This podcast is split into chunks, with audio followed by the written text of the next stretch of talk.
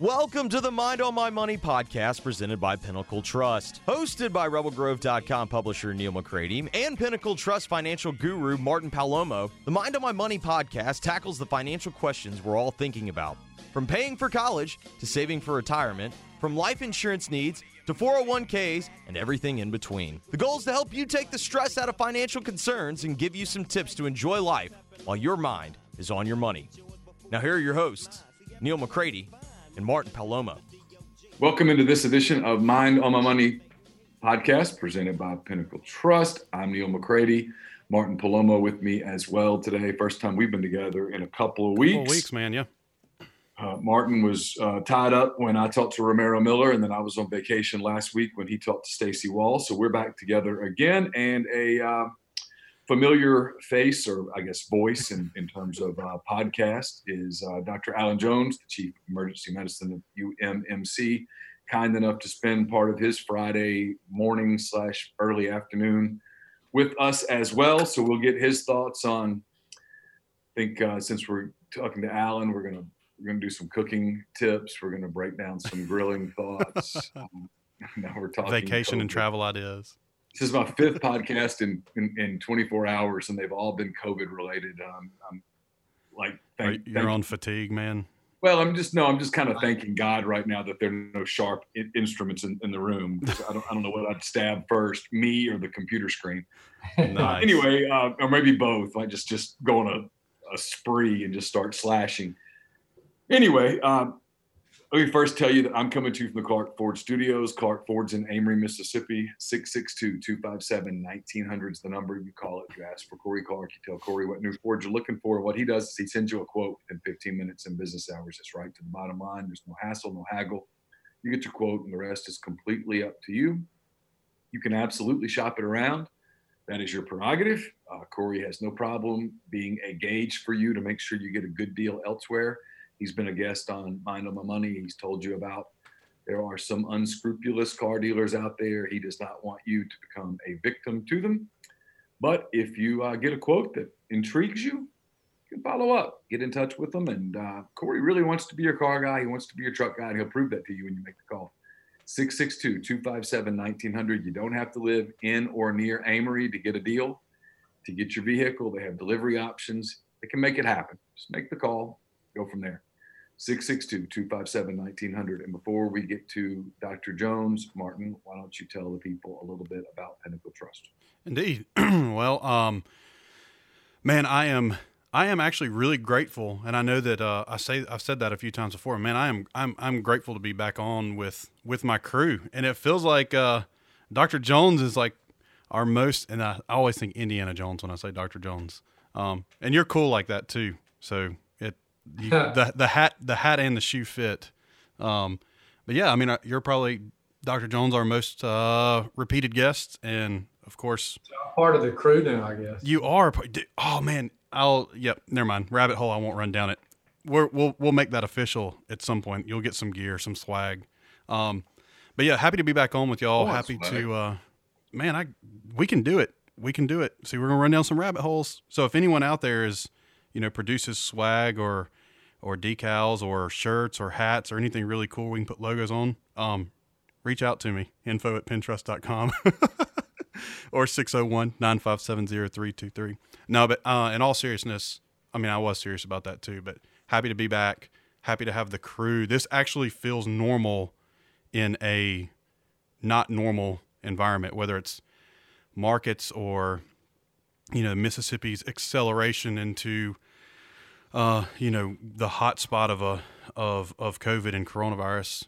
But, um, you know, one of the things that has kind of mellowed out, you know, since really the on the onset of of of COVID nineteen has been, um, markets have recovered pretty well. Um, we still have a bumpy bumpy road into the elections, and the crazy thing, I thought we would have been talking about elections all summer long. Um, we haven't talked about elections really since coronavirus hit. Um, but you know, markets are kind of back to uh, where we about to where we started. Um, but if you you know if you're listening to this and you lost your stomach or you lost your faith in humanity, uh, trading your own accounts or managing your own money, or you didn't hear anything from your advisor, um, you know whether it was through a podcast, written communication, uh, videos, you know, give us a call. Give us an opportunity to to to work with you and, and see if we can't help you figure out and put together the puzzle pieces of your life. Um, phone number 601 957 0323. Uh, you can reach us through email info at pinntrust.com. Uh, we are also really active uh, Facebook. Um, you can search Pinnacle Trust, search Mind on My Money podcast, reach us through there. Uh, if you haven't liked our pages or uh, our Instagram pages, do us a favor, go like them, give us a review as well uh, wherever you listen to this podcast. Uh, we would appreciate the opportunity to serve you. So uh, 601 957 0323 or info at pinntrust.com. Alan, welcome back into the show. I do look forward to one day having you on the show and talking about something that is we're just going to find something random. We're going to like just we're going to say, Alan, tell us about your hobbies. And, and an hour later, we're going to thank you, and we're going to I'm going to mention that we did not mention the word COVID. Yeah, we're not going to mention the word virus. We're going to have a we're going to have a game, and I look forward to this show, and I hope that I'm still alive to see it.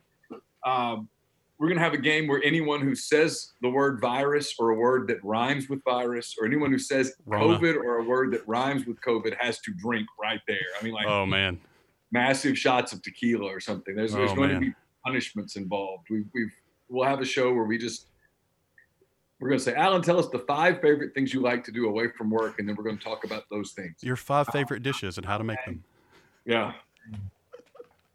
So, uh, but today probably that won't be the case. Today we probably will talk a lot of COVID and probably not about your hobbies. So forgive us. Welcome into the show. First of all, thanks for being here. Thank you. I appreciate it. All right, I'm going to start here because I'm I'm kind of I find this topic on rebelgrove.com to be one of the most polarizing topics in the world. I'm not exactly sure why. I sort of go all over the place with it. I'll give you my personal thoughts on mask quickly so that you know where I'm coming from. I've worn one since April. I wear one in elevators. I wear one indoors. If I go into a store anywhere, including in a place not like I, I was, I was in Florida where you didn't have to have them. I wore them. I don't mind them. It's fine. I make jokes about how I look better. Uh, Oh, as he puts his mask on. I look Hey, better man. with. It- I look better with one than without one. It kind of makes you me look look like Bane. mysterious. Yeah. As a bald guy, it, it, it does some things for me. Oh, dude. I'm fine with it. Neil, you That should means- totally get the Bane mask with rock your baldness with that Bane, Batman Bane villain mask. Yeah. Oh, dude, that would be. Dr. J could do it too, man. That'd be so but we've awesome. had all these mixed messages about masks for a while now. People are frustrated. People, whatever. People say they work, they don't work. People wear them where they they only cover their mouth, they don't cover their nose, or they cover their nose but not their mouth, or they wear a bandana. Or I, I literally saw somebody with a pair of underwear over their face, and I thought that probably doesn't work. But Yeah. the CDC director today said if all Americans embraced wearing a mask, the coronavirus could be controlled in one to two months. My question to you, and I'm, I know you're not an epidemiology necessarily expert, and you probably did not spend your entire professional life studying the effectiveness of, of cotton masks, but how true is that statement? And if it's remotely true, what would what would entail wearing a mask? What does that mean? Well, I think um, I think it's part. It's a partly, partially true statement. I mean, masks are one component of what we need to do to get control. Um, but here's the deal with the mask: is number one, it definitely doesn't make things worse. Right. Right. It's not going to make it put it. spread more. Um, and we we do have scientific evidence. I mean, there's there there's published scientific evidence that if you have two masked people, uh, then there is going to be less spread of aerosolized uh, material. So uh, we we do know that if everyone were to wear a mask, and this is the whole reason why some of the Asian countries were able to pretty rapidly control it, is because what you're trying to do with the mask is you're trying to take the person who is got the virus that is asymptomatic or pre-symptomatic, meaning that they've got it and they're about to become symptomatic, but they're not They've yet. got it and they don't know it. They've got it and they don't know it. Okay. Um, it's to try to prevent those people from spreading it to people that uh, don't have it. It's not about the sick person having it and preventing the spread because if you're sick, you should stay at home. Anyway. Right. Yeah, Right. that, that makes sense. And so if if we have universal masking, there's no question, no question that the virus will spread less. No question about it. Uh, but that's got to be also coupled with some degree of social distancing because if you if you have a mask and the other person has a mask and you're still two you know two centimeters from each other's face it's not going to help because the mask that we're using the mask you just put on, they're not filtering masks, right? So you're still going to get still going to get viral particles that go through the mask and get out in the air. So you still do have to still have to still do have to distance some. You still have to be logical. I mean, you still don't want to go into you know um, a submarine um, you know with a thousand people and stay there for an hour. Yeah. Um, so it, it's coupled with some of the other um, social policies that we need to adhere to. But I'm convinced that if we did have universal masking and people would follow it and follow some of the other guidelines with congregating people together, that we would we would control it and we would control it within probably six to eight weeks. Wow. you know, we did um we did the Bill Nye the Science Guy experiment at our house because I was just curious where uh he I don't know if you guys saw it. He did a video. Uh, and he was talking about the homemade masks versus you know other masks, and he just had a candle in front of him, put a mask on, um, and tried to blow the candle out. And even just the surgical masks, you know, Yeah. trying to blow the candle out, and it took a lot of effort to move the flame. And then uh, he put a homemade mask that was like the it was like a double ply. It had the outside and then it had an, an inside as well. uh, and tried to blow candle out and, and, and he couldn't. And, you know, that was a very visual thing for me too to see. You know, I hear what you guys say, but then seeing that, you know, he was trying to blow a candle out. And then we, of course, did it at our house to to test it because I don't always believe what I see either. Um, you know, and it was, we had the same, we had the same uh, outcome. The same Yeah. result was, it was very difficult to blow to even move the flame on the on the candle. But I do think it's also important, Neil. You said, um, I mean, you you got to leave the mask alone. You got to put it on your face, put it over your nose, put it over your chin, and just leave it alone. You can't pull it down to talk. That defeats the purpose. What the hell you got the mask on for? If you pull it down to talk, you yeah, know? you'll you'll go through the store and, and you'll you'll see somebody and they're doing this. They're going, they're taking it off to talk on their phone for a minute and they're playing Yeah. with the groceries and then they'll kind of put it back. They'll do it like this, Yeah, and it's like, nah, dude, that doesn't work. I mean, and so that I'm like, come on. I mean, that's that's what frustrates me is is it, it comes across as me being frustrated at officials and stuff. I wish we'd said months ago, hey, look, let's put mask on, and and then here's a national tutorial of what this is and looks like. yeah. Because the cat that's wearing his mask, right, this, with nose exposed. I, I get that's better than nothing, but his nose isn't covered, and so it, it, it's, It's really- better it's really not It's not particularly good either. Yeah, it's really not. To me, it's really not better than nothing because, you know, he's going to be. T- the- here's the other thing: is if you have it, if you have COVID, and you got you're wearing your mask on, or you keep touching your mask, guess guess what you're doing? You get those viral particles all over your hands. Yeah, Yeah. Going through the grocery store and picking up cans and putting them back down, and you know, opening the freezer doors, and so you really need to put the mask on, leave the mask alone, and just get on with your life. You know, I the mean, guy that he's picking out lemons. He's picking out lemons, and he's touching the same dude I just described. I was going to buy lemons that day, and and he's in front of me, and his mask is over his part of his mouth, not his nose, and he's picking up lemons and putting them down. I'm like, I'm not buying lemons today. you're like, you're like, man, new grocery store. yeah, it's so frustrating. You just want to scream. Yeah. Well, this is the thing I don't understand, and I don't know. I'm, I'm a simplistic person, but I mean, this is not about individual freedoms. It's not about, to me, it's about respect for other people. That, I mean, really, literally, that's what it comes down to. You know, I don't wear a mask because, you know, I am, uh, you know, giving up a freedom. I'm wearing a mask because I respect that the person that I'm going to be standing next to doesn't want to catch something from me, and I don't want to give it to them. I don't be. I don't want to be responsible for giving them, you know, a virus that might kill them. Yeah. So, to me, it's just about us all agreeing we're responsible citizens and we respect each other, and we're going to do everything we can do to get back to where we can go to bars and have a beer and. Yeah you know, have barbecues and not worry about wearing a mask and everything else we want to do. So I, I jumped ahead with the, that topic because it popped up on my Twitter feed literally as we were opening the show, and I I wanted to not forget in my old age to ask you about it. But now we'll backtrack a little. I always do this with COVID related podcasts. Um, I've done a bunch of them lately. I think it's important to timestamp. People think I'm making a joke, and in some ways I am because the the world 2020 2020 has come at us pretty fast. But uh, it's it's July the 17th at 11:30 a.m. Central Daylight Time when I asked Dr. Jones this question. So if you hear it tomorrow and the information is outdated, it's not his fault. As of this moment, sort of where do we sit with COVID in the state of Mississippi? Bad. It's really bad. Um, but it can it can get worse. So Yesterday, the Department of Health um, posted the highest number of cases we've had so far.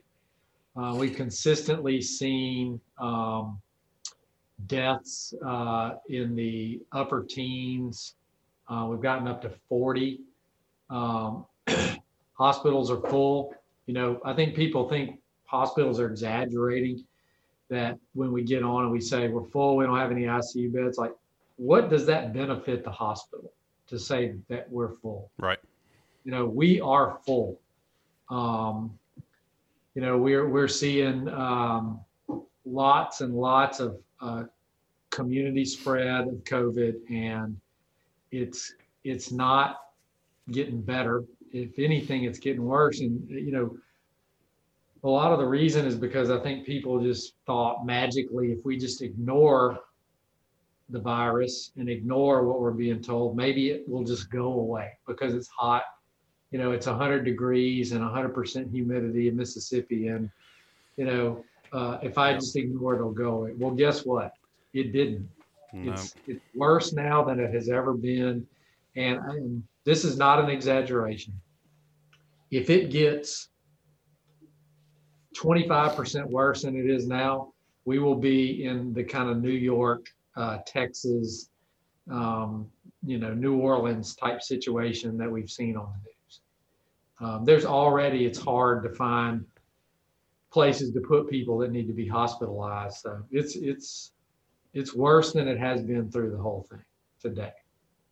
Do you sense that, that it's going to get that 25% worse? Are there some signs that maybe it's it's plateauing? Are there any signs that perhaps improvement is is around the corner? I mean, what do you what do you see just from a data standpoint? At least in the last week, all the numbers seem to be heading in the wrong direction. But I will say that at least uh, it, it appears as though there is more um,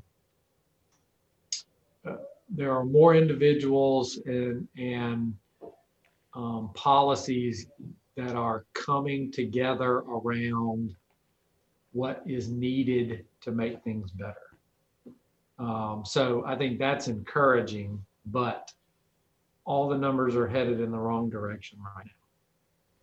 Yeah, I did, and, and, and I, say, I, saw this morning too that, and I and and I may be misunderstanding, and it was uh, it was Mississippi Today they had a tableau chart which I love because I read and sometimes it doesn't stick but the charts but it was like the it looked like our at least maybe one of the silver linings was that our our our our po- percent positive cases had had just clicked down like on the I guess the 7 day average. And I don't know if that's something to hold on to saying at least that's you know a, a beacon of hope in a pretty dark space or if you know that could end up just going reversing course and and going the opposite way.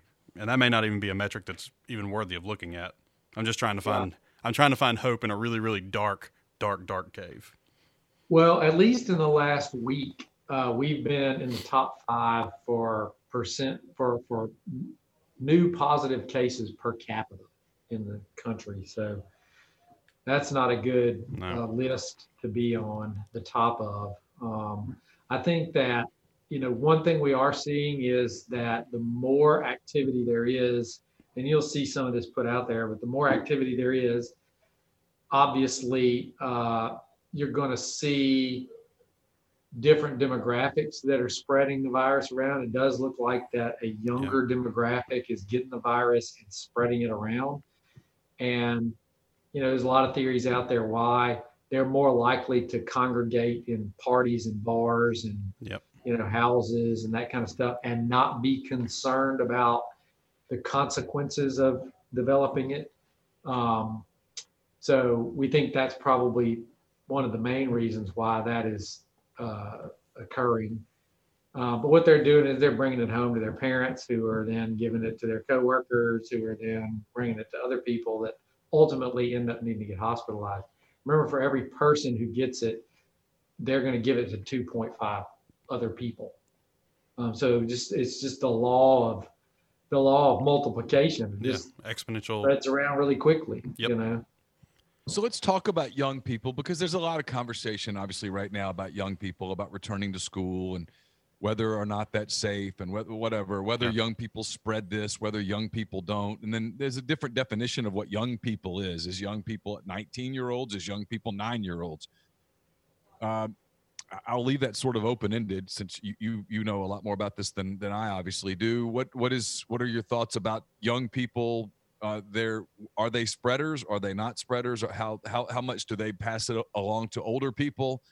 Uh, how much you know? How, how I don't know. I'm, I'm not I'm not asking a very good question here, but I think you know what I'm getting at. Yeah, I know what you're saying. So, um, so I think you have to think about the age demographic two ways. One would be the, let's just say the college, college age starting 18 and up, and Okay. then everybody younger than that, right? So 17 and below, 18 and up. below 18 and up. Okay, so the the the people, the gr- demographic group that seem to be spreading it around is the 18 to 39 year olds.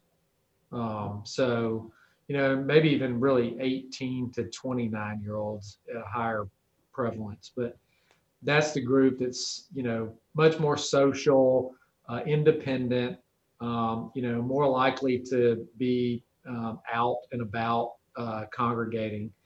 Um, in in terms of spreading, those people are going to spread it just as much as everybody else. And then if you look at the 17 and younger, um, they still get it.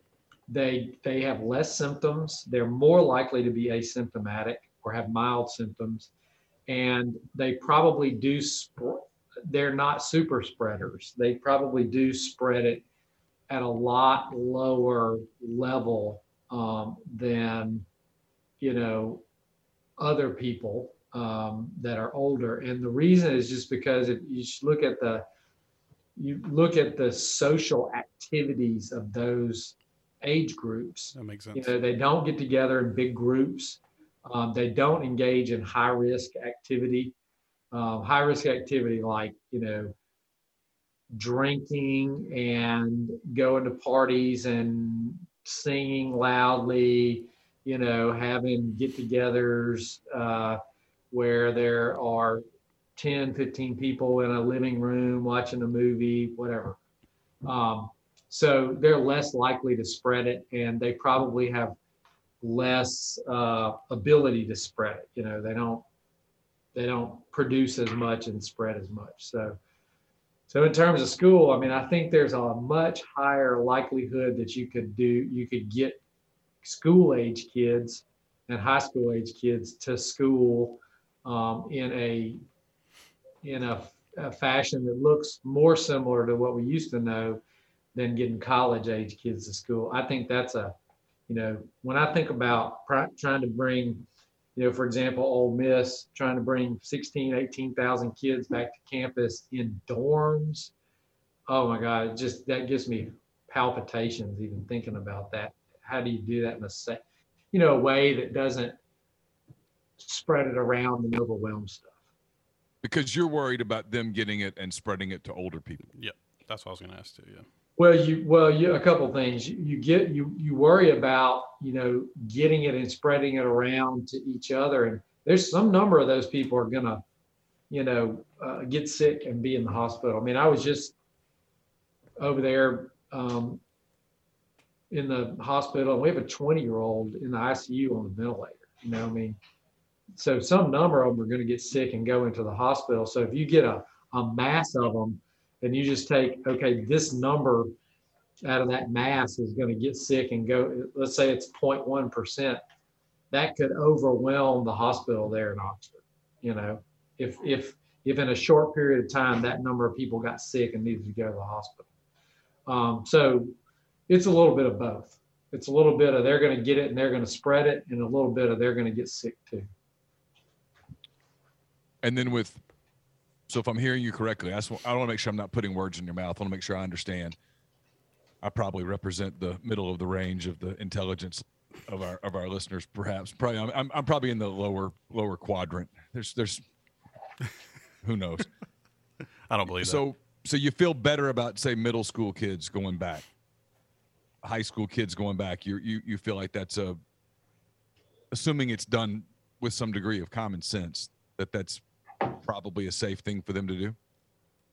Yeah, I think that you, I think if it's designed correctly um, with parameters, it can be done safely, or you know, in a safe enough way that you can do it. In other words, I'm just going to give you a for example.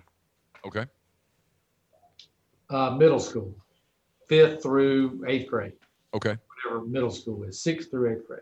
Six through eight. Yeah. Okay. On Monday, Wednesday, and Friday of this week, um, we're going to bring back half of those students. Um, and on the next week, those students will go on Tuesday and Thursday. Uh, in between uh, the the days, we're going to you know make sure we're cleaning really well.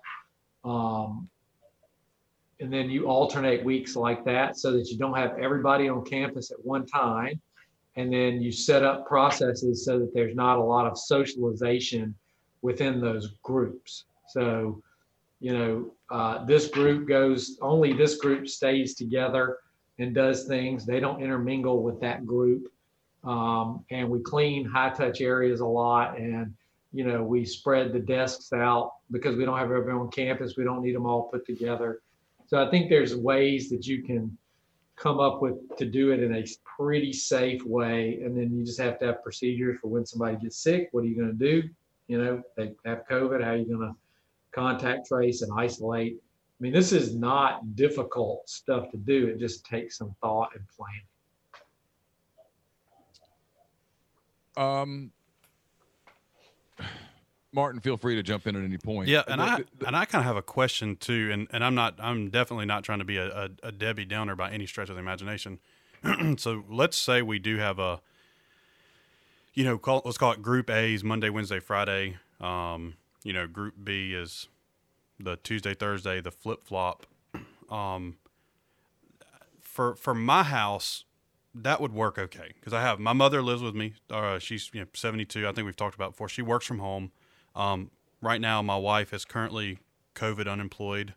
Um, so, you know that that's a that is possible for us where they could do even some distance learning stuff from home. And I know that one of the the the things that a lot of there's been a lot of pushback back is or pushback about is you know for for families that are maybe they're you know single single parent single income families you know, how do we and I and I know this is I'm asking you a question you obviously can't you can't answer. You're not that's not what you're what you're supposed to do. But I just had to think about like how how does that work in a in a situation like that where you know the, I don't know how that parent works um, if they've you know if they've got to be if they have a kid that's not going to be at school during the day and if they're a single parent you know is is it a day I mean I don't know man I'm I'm I'm grasping for a question. I know that you probably don't have an answer. Um, I think it's a totally valid question. And, you know, I, I don't have an answer to it. I mean,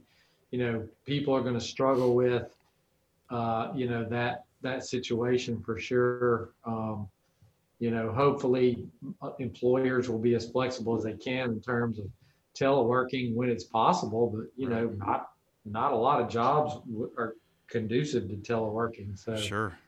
It is it's kind of scenario where there's no good answer. Yeah. Um, but I, I also don't think the answer is we'll just throw them all back into school, you know, in a way that they were before and just hope for the best. And that's not that's not a great solution either. And I know you don't have a crystal ball, but what's a what's a because the, the, the natural question when, when I hear what you're saying, and, and I understand that it's as as the dad of of of two kids that are one's going to be a senior in high school, one's an eighth grader, and I know the emotional impact that this has taken on kids. I, I- see it in my house. yeah, me too. Uh, um, what's the what's where do you see this? How long does this go? I hear people talking about well, until there's a vaccine. Well, man, that could be five years, and we still we're still waiting on an HIV vaccine. There's still no H1N1 vaccine. There's a lot of vaccines that we're still waiting on. When people talk about it, well, there's going to be a vaccine in October. I, I sort of roll my eyes like there's no way that's going to be a scientifically proven, approved vaccine. If it is, that's kind of a miracle. Is it? Is it? People say, well, we have to wait till the virus is gone. I, how does that work? I mean, what? what and I I don't mean this to be argumentative at you at all, Alan. I'm, I'm yeah, just no, I understand. I'm expressing the, the the thoughts and concerns of a lot of people. What's the end game? That's kind of their question, and I know that's a really unscientific question, but you know, what's where where does where is the where is the ray of hope? Where is the where is the light at the end of the tunnel, or is there one? Yeah, so I mean, I think just like everything through all this, uh, it seems like every week is there's something new and different. But I, think a vaccine is um, is certainly one thing that we have to really, really work towards. Um, you know, there's some really compelling data that was published this week um, about a potential vaccine. Um, you know, it, Is it that was the Moderna? yeah, and it does. You know, I read the paper. It's pretty promising. Uh, Okay. You know, so I, I do think there is some there is some hope on the horizon around that. Um, you know, uh, in terms of other end games, you know, perhaps we come up with some type of a, a treatment strategy on an outpatient basis that lessens the severity of outcomes and we just we just all agree you know this is about the best we can do and we just go we just kind of open back up the way it was before. And you know if it if it if it makes you know 95% of people better uh, then you know that's that's acceptable as it can be um, Are we are we anywhere close to that from what you've seen? I know there's a there's a tremendous amount of uh, activity going on with, you know, investigating new drugs, uh, and you know there is some promise with some of them. I mean, certainly Remdesivir, which we're using in hospitalized patients, um, you know, has is is helping, uh, but there's just there's a lot there's a lot of stuff going on. I, it looks like some of the data I'm seeing potentially zinc uh, for you know people that are early in the course. Um, zinc actually inhibits the enzyme that's needed for this virus to replicate. So, you know, there's, I think we're going to know a lot more in the next four to six months. Um, you know, and here's the other thing you got to remember is if you can decrease the activity enough of the virus and slow the spread of it down, eventually the virus burns itself out. And that's what you've seen in Europe and, and Asia when you look at their curves. Yeah. It's nothing magic. You know, you just decrease the activity enough that it can't sustain transmission. And when it can't sustain transmission and you decrease the number of people that have it, at some point it becomes non existent. And when I say non existent, not that it can't come back, but there's such minimal activity that people don't have to worry about getting it because it's not out there and being spread around society. That was kind of my next question. People talk about quote the second wave end quote. They talk about it being seasonal, like the flu is. You know, we think of the flu influenza as seasonal. It comes back, and there are different variations. Or I'm sure I'm not using the scientific word here, but you know, there's different mutations of the flu, and you get a flu vaccine that sometimes protects you and sometimes it doesn't because the flu, you know, mutated into a different variation of itself. You can Right. tell that I, I went to ULM and have a, a degree in communications and not in anything resembling epidemiology. But you know what I'm asking? What, what, what do you know? And I know we don't know everything. It's a novel coronavirus. But here on July the 17th, what do you what what are your thoughts about a second wave, about it being seasonal, about it coming back? So, couple things that we have going for us with this is is it you know, unlike influenza, uh, influenza has this kind of antigenic drift that occurs each year, where the different different strains emerge because that virus mutates so readily. This virus mutates, but the mutations don't affect the antigens that we are targeting for vaccines. And so because of that, it should be the case that an effective vaccine will not be targeted against something that mutates. So that's a positive. So if we get a vaccine, it should work. The real question with the vaccine is how long does the immunity stay? You may end up having to get the vaccine every three or four months. You know, it may work for a year and have to get it every year. We just don't know that quite yet. Um, in terms of um, a second wave, I personally, and this is what I've always said, is is too early to talk about a second wave when you hadn't even made it through the first wave yet. Sure, sure. You know, I respect um, and we don't know exactly what influenza season with coronavirus looks like because we've never lived through it. So, you know, kind of will it be worse with influenza or will we just see a bad influenza season? Um, nobody really, you know, can can say with any degree of confidence because we don't have the experience of knowing what it looks like. But um, you know, the interesting thing about the second wave is we have an experiment going on right now that we'll be able to know. When we see if Europe and Asia and some of these places that seem to have controlled the virus activity pretty well, when we see if they have a big increased spike, um, you know, then we'll know more about whether there is going to be a second wave or or if you're if they'll be able to maintain some degree of just baseline, you know, low level activity. Um, but it in the in the U.S. it's just not even a logical thing to talk about at this point because, I mean, we're setting record number of cases and deaths every single day right now. What Yeah. about herd immunity, T cell immunity, things that people talk a lot about? I know herd immunity was something that got talked a lot about in, in March and April, Yeah. uh, back in the, it was back in a, a couple of decades ago, uh, according to my clock. I mean, it was, we, we were, you know, we talked to, hey, well, at a certain point, you know, there's a percentage of the, of the people that get it and, and that sort of creates herd immunity. And then there's been a lot of talk from, from smart people about T cell immunity as well, where some people just sort of have some natural antibodies that help them not catch the virus.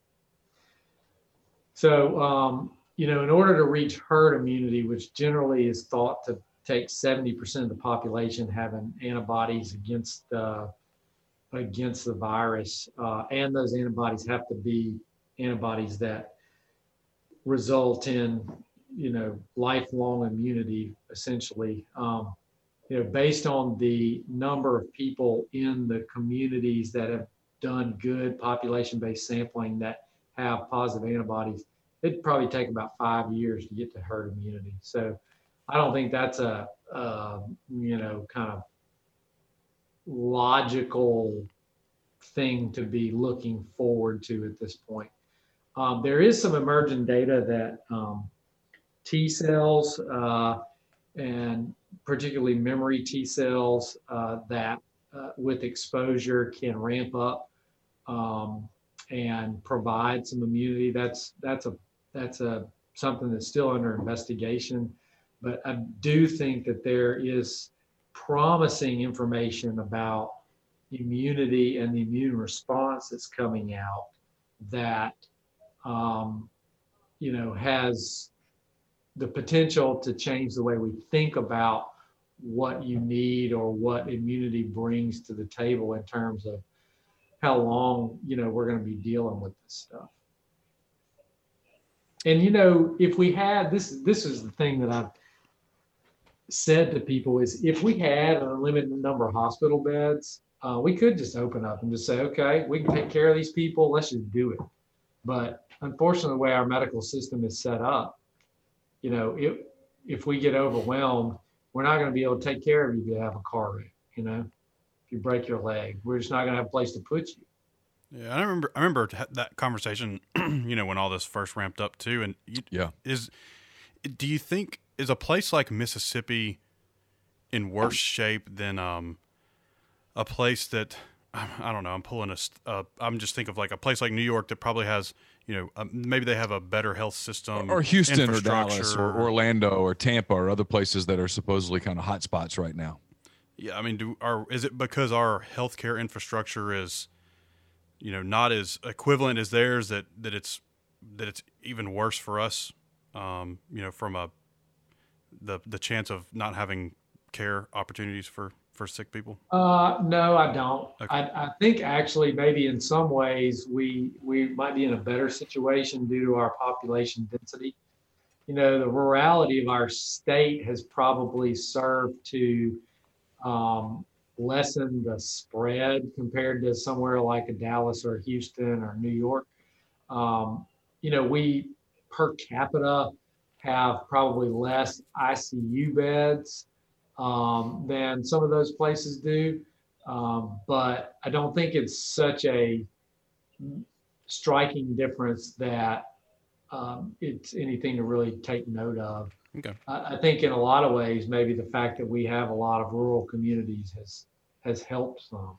Well, that was you know one of the uh, in the Economist, which was kind of shocking because they're usually a a pretty straightforward, just facts. You don't get a lot of opining, um, especially as it reser- as it is uh you know with politics or anything that's non you know financial or economy related. And it was an article that was I read, and it was talking about how the bad how the South was going to be worse than other areas of the country because we have and they were calling it a crumbling healthcare infrastructure and you know and I and I guess that's some politicizing you know of it that you know we have rural health systems that are you know closed because of funding and you know it made a really bad picture. And of course here I am I'm the the average Joe guy that's you know that's not in the medical industry and uh, you know and of course you are in this day to day and I'm just reading what the economist is telling me and it makes sense you know what they're saying but then from hearing what you said you know maybe it is the it was a spin on a on a piece that you know maybe is true maybe is not true but um but you know but gives some credence to people th- saying oh the south you know they're going to be overrun they're going to you know it's going to be worse there because they don't have good access to health care like the bigger places. But um yeah, Well, maybe it remains to be seen. Maybe I'm just uh, maybe I'm just being optimistic about it. But um, I mean, I think you're in it on a day to day basis where this is a guy from London writing an article from a, about a place he's probably never, you know, never visited.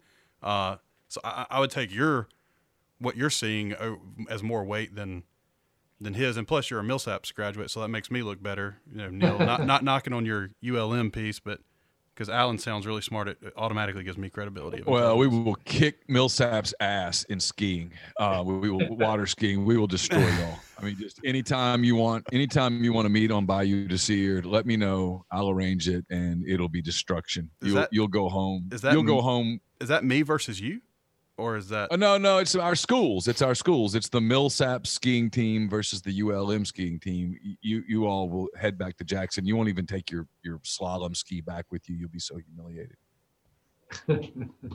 I'll stay out of that one. yeah, I was like, I didn't realize I- that well, skiing speak- was a sport. S- Yeah, oh, skiing is a sport. We're like the 27 time national champions. Um,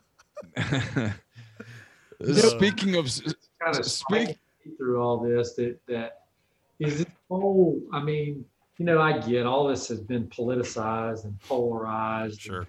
But Sure. I mean, the cognitive dissonance that has occurred, you, you know, about everything related to this pandemic is just striking. People use whatever information that they can use to support whatever preconceived notion that they've developed about, you know, this pandemic. It is really, is fascinating to me that you know you're able to look at just pure data, number of cases, number of deaths, hospitals overrun, and somehow rationalize the opposite because you need to for whatever reason. It's, it's well, I think it's a lot. I, I do think I, I, I agree with you. I do think not to defend those people necessarily because sometimes I'm in that group, uh, but I, I do think you see things like what's happened in Florida where it's there's been documented cases of of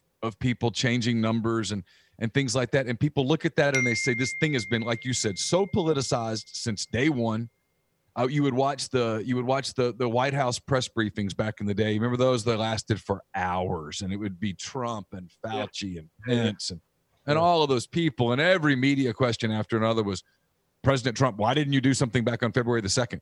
Why did you do something on February the third? It was it was constant, and people fatigued, and yeah. then people lost their people lost their jobs, and people had their lives disrupted and people got scared and all of those things happened and so it, it it it piled on and on and on and people get desperate and people are scared and people are worried and uh, there's, so all of those things happen. I'm, I'm not. I'm not. It's not directed at you. I'm just saying. Yeah, no, I, know. I, I, I get why some of that happens, and people start searching for that proverbial needle in a haystack. There's they're searching for they're searching for that ray of hope that we were talking about a minute ago but it's on both sides. It's not the I don't want to wear a mask people or I do want to wear a mask people or it's it's on both sides. You know how you can latch on to something to justify whatever you want it to be. Sure.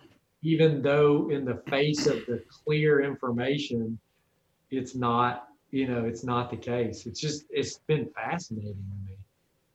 Yeah, it's it's it's literally the the two extreme. There's two extremes, and, and there's plenty of people on both sides. There's the it's a hoax extreme, and then there are the people that we cannot. There, I saw one guy said the answer to this is that we shut society down yep. until the virus has been eradicated. And you're like, no, no, no. You, no, you, that, yeah. You do, do understand that doesn't work because to do that, you have to shut everything down, which means that within a couple of months, none of us will have anything to eat. I mean, so that it doesn't work like that either. That you've you you've said this. I've, I've referenced you so many times, Alan, about in some ways we do have to learn how to live with it. Yeah, coexist while we while we figure out how to beat it. And and so there's there's these two crazy extremes, and and, and they get politicized, and and uh, Twitter is a very bad place, and and um, and and, and so th- there's there's a lot of that that goes on. All right, we we talked about sports. Uh, we talked about the, the the king of sports, water skiing. Uh, let's talk about some of the other sports that other people like to play when it's not water skiing season. And one of those is football, and it's coming up. It's July the seventeenth. Uh, we'll. I, am going to ask you to sort of attack this from a, a three pronged approach, not just football, but sports in general, team sports, youth sports, high school sports, college sports? So I think if if we want to have this is Alan's opinion, right? There's okay.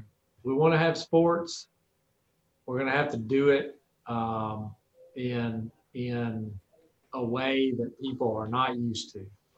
Uh, I think that the ideal situation would be to look at what has gone on in Europe, particularly in the um, in the uh, German professional soccer league where they play. They're the first ones to start back.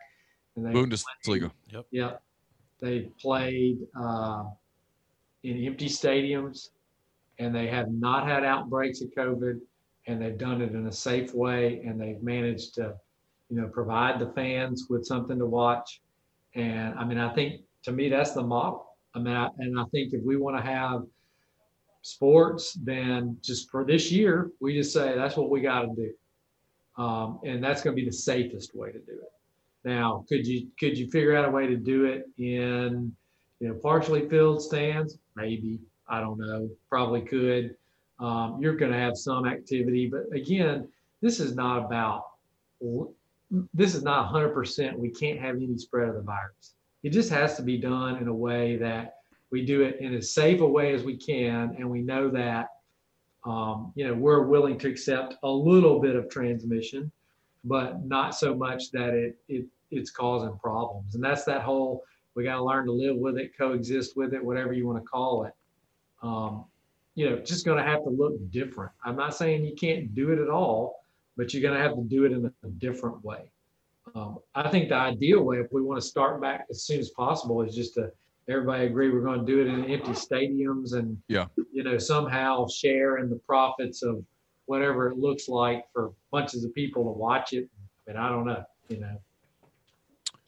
Yeah, the high schools in Mississippi, what they announced, they said they're gonna they're going to uh, start practice Yep. August the seventeenth, uh, play games. September the fourth. In Yep. many ways, I don't mean this as a knock on on high schools, but you know, I mean, I've been going to Oxford high school games for a while now with my daughters doing stuff, and people sort of naturally socially distance. It's not it's not a sold out it's not a sold out stadium. I know there are places in, in Mississippi that are, but it seems like there's probably a way to do that pretty safely where you do separate people and tell Yeah. people you you have to wear a mask. You can. Uh, I think yeah, I mean, limit the number of people in. Don't let them in if they don't have a mask on. Make you know, mark where they can sit and not sit. That's it. You know. yeah. And then I think that's what if there is a college season, and I don't know whether I'm hopeful or not today. I, uh, my my business needs it, that's for sure. Uh, if, if there's a college season, I, I- I think there's no question it starts with no fans in the stands, and and perhaps goes. My guess is no higher than 25% capacity. I, I, I think. I, I, I, I I, would I would think that that'd be doable. Either one of those, you know. I really I really think you could probably do it in some way that, you know, would be able to move forward, but not um, not totally just shut everything down. I mean, I think we have to try.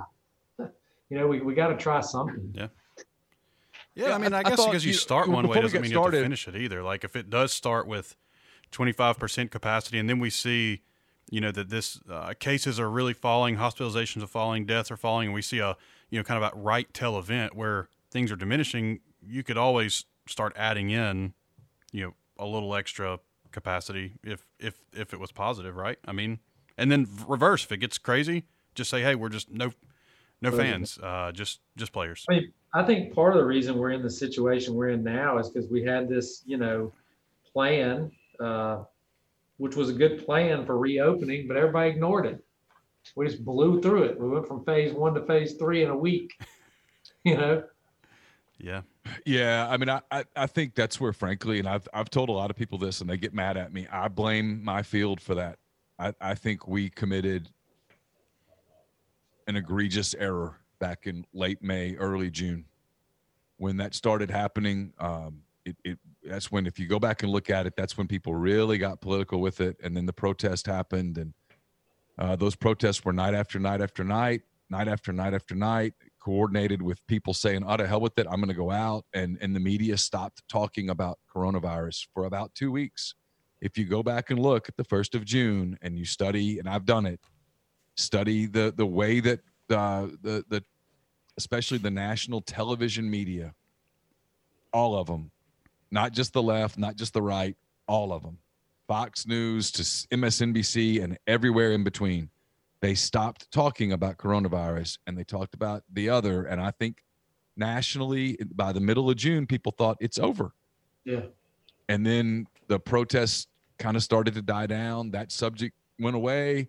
And by the time the media came back to coronavirus, to COVID, was about the time that the numbers started to spike and people were like, wait a minute, you guys, meaning you guys at CNN, you guys at Fox News, you guys at NBC, David Muir at ABC, I'm passing I'm passing the blame across the board. I want to make that clear. Yet people were like, wait a minute, you you didn't talk about this for for weeks. Now you're coming back and talking about it. You just need your ratings again. I think that's what you're kind of angry, pissed off. I've lost my job. My kids, are, I'm, I'm miserable here. I want to go out. I'm I'm single. I, I haven't had a date in six months, etc. People, they just said I'm not doing this anymore, and boom, here we are. Yeah.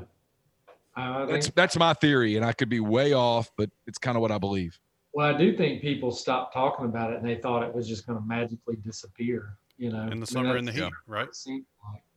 the summer and the heat it was supposed to and then couple that with and i know we it was there were activities too but you couple that with memorial day um you know right at the at the end of may beginning of june just right at the same time, you know, and um, you know, people out But and about even trying to up get a little bit more than that, it was, uh, you know, at least what we saw on the medical side, what we've kind of felt like has occurred is you had Mother's Day, right? And then you had Memorial Day, Yeah, and then you had Father's Day. Yeah, and then families getting together, July 4th. Yeah. And each of those, those are big, and No, those all about two weeks things. apart. those are big events for families. Yeah. Yeah. And they're all about two weeks apart. And there's no doubt in my mind that we saw big jumps, right? You know, two, two, three weeks after each one of those events. And so now we just had the Fourth of July, and so we're Uh, yeah, almost two weeks away from it. So That's what's going on. I mean, that, you know, and so, you know, I mean, the next one's going to be Labor, Labor Day. Day, September. Yeah, People just can't not do stuff for whatever reason. They just can't, you know, get it in their heads that, you know, we got to figure out a different way to celebrate this stuff. I mean, I saw my mom on Mother's Day. I didn't get to hug her. I didn't get to go near her, but you know, we sat across the the patio from each other and we talked to each other and it was fine. You know, it wasn't what we're Yeah. used to, but you know, this, that's what we got to do for now. You know, yeah. And then you had summertime. I'll talk personal experience. um, my son is a junior. Um, a lot of people in his class or like his age group um, had these big get-togethers, and um, there's a lot of his peers that you know that en- that did end up with it, just like you were talking about earlier in the show. Um, a lot of them are athletes, and um, I know the coaches that coach them have been the one. The, one of the really positive things that I'm really grateful for is the coaches have, you know, and I believe them when they said it. They were serious. They said, "Hey, if you went to these parties, uh, and you show up, and they're like, we know who all was there, and you show up at practice, you're done. You're off the team because you're you're showing us your selfishness and that you don't you don't care about other people." And I asked Christopher, I was like, "Has it, you know, have they has have people showed up?" And he's like, "Nah, Dad, it's it's been ghost town." Uh, and he was with his mom that weekend, so fortunately, uh, he was not a part of that crew, but they were on a So- trip. So, Alan, we, we talked about this briefly before we started recording. So, the people haven't heard this. I just want to kind of get your thoughts on it now that you've probably had an hour for it to sit in the back of your very busy brain. Major League Baseball has been practicing at their different home parks. They're not, quote, in a bubble, though they're professional athletes and the organizations are testing uh, very commonly. They're testing not daily, but pretty close to that. I think um, they're they're monitoring the players. They're begging the players to be smart, and it appears the players are. Uh, this is from uh, I'm using Jesse Rogers, who covers the Chicago Cubs for ESPN, but this is all over the place. I just found his because he's bookmarked. Uh, new COVID 19 testing results from the past week in Major League Baseball. Major League Baseball, as we record this, is six days away from opening day. Six out of 10,000 548 tests, which is 0.05%, were new positives. Five of the six were players, one was a staffer. Uh, six out of 10,548 tells me that they're doing something right, and that ought to provide some degree of hope, not just for sports organizations, but for anyone who's trying to, to, to do this in a way that's responsible. That if you do it responsibly, if you're careful, if you safeguard, if you socially distance, if you wear a mask, when it's appropriate that, that, that there's reasons for optimism. hundred percent agree. I mean, it just, it's a, it's an experience. I mean, it's a, you did an experiment and the experiment turned out positive. I mean, so you, they've shown you can do it in a way that diminishes the spread and allows you to, you know, have something that you're trying to get to. So, I mean, you know, other sports need to learn from what they did. Yeah. You, well, you saw the same thing in the Premier League. Uh, Yeah. England soccer They've league. had great success. Yeah. Yeah, the, E- the English Premier League has had great path. success. Yeah, there's a path, and and that you know, and I think maybe that's I I know as Americans, a lot of times we're real hard headed. Um, you know, as you alluded to earlier, the the Asian cultures they've been through SARS one, right? They've been through H one N one. The you know Middle Eastern Asia have been through MERS. Europe went through H one N one, so you know, they were more quickly to adapt to uh, the universal masking and. And you know, maybe if we just take some cues from them, especially as it relates to the sports world too, you know they're having success why why not just us copy it but i know that we're kind of hard-headed sometimes as americans Alan, last thing I'm curious. Uh, I know you guys are right in the middle of it right now. When you're in the middle of the storm, you don't think about the lessons that you learned in the storm. But what about for your industry, the medical industry? Has there been any downtime where you all have kind of looked at each other and said, you know, here's what we're going to learn from this. This is what's going to change the way that that we operate moving forward. This is how we're going to be better prepared the next time this happens. Well, unfortunately, we have not uh, slowed down enough to be able to kind of, you know, look at what we, our processes and operations to um, create a plan that improves on what we've done. Uh, but that certainly is something that we, in, in, in an incident command type scenario, which is we're still operating an incident command, but we'll do a, you know, post event review and we'll say, look, man, here's here were our super weaknesses and we've got to do better in these. And we've identified some of them already. You know, interestingly, one of the biggest weaknesses we have and have had through this is communication, effective, rapid, and effective ways of communicating with a large workforce. You know, things that change very fluidly. Um, but you know, we we have that plan. We've identified some of it along the way. Um, you know, it the thing that's been very eye opening is really that you know the medical care system operates on a real thin margin and if it gets thrown off in in any way um, or a time limited uh, you know event like a hurricane or um, you know a tornado or you know a mass casualty event it's easy to compensate because you know in a week or two it's going to be over. But what we had not planned for was something that just seems to be a marathon with a mirage of a finish line. And that is what we're really struggling with how to how to prepare for in the future. Um, so yeah, when we can when we get a second to breathe, we'll we'll tackle that one. No doubt. Uh, it's fascinating stuff. Really uh, enjoy your time. Enjoyed your time with us. Uh, thanks so much. I know you're super busy, and um, I do see, uh, we joked about it earlier, but I do sort of look forward to a podcast down the road where we just say, Hey, we're going to talk to Alan Jones and about nothing medically. We'll just, we'll, uh, we'll talk about that beer that we're going to, we're all going to enjoy. hey, thanks. Thanks so much for the time. Hopefully the next time we talk, uh, there's, there's a little better, a little better news. And uh, as always, we really appreciate it. No problem. Anytime. Always enjoy it. That's Alan Jones uh, for Martin Palomo. I'm Neil McCready. That does it for this edition of Mind on My Money podcast presented by Pinnacle Trust. Don't forget it's pinntrust.com, P I N N trust.com. Tell the people at Pinnacle Trust that you heard about Pinnacle Trust on this podcast or the Oxford Exxon podcast, and you'll get 10% off of your first year's fees. Until next time, take care.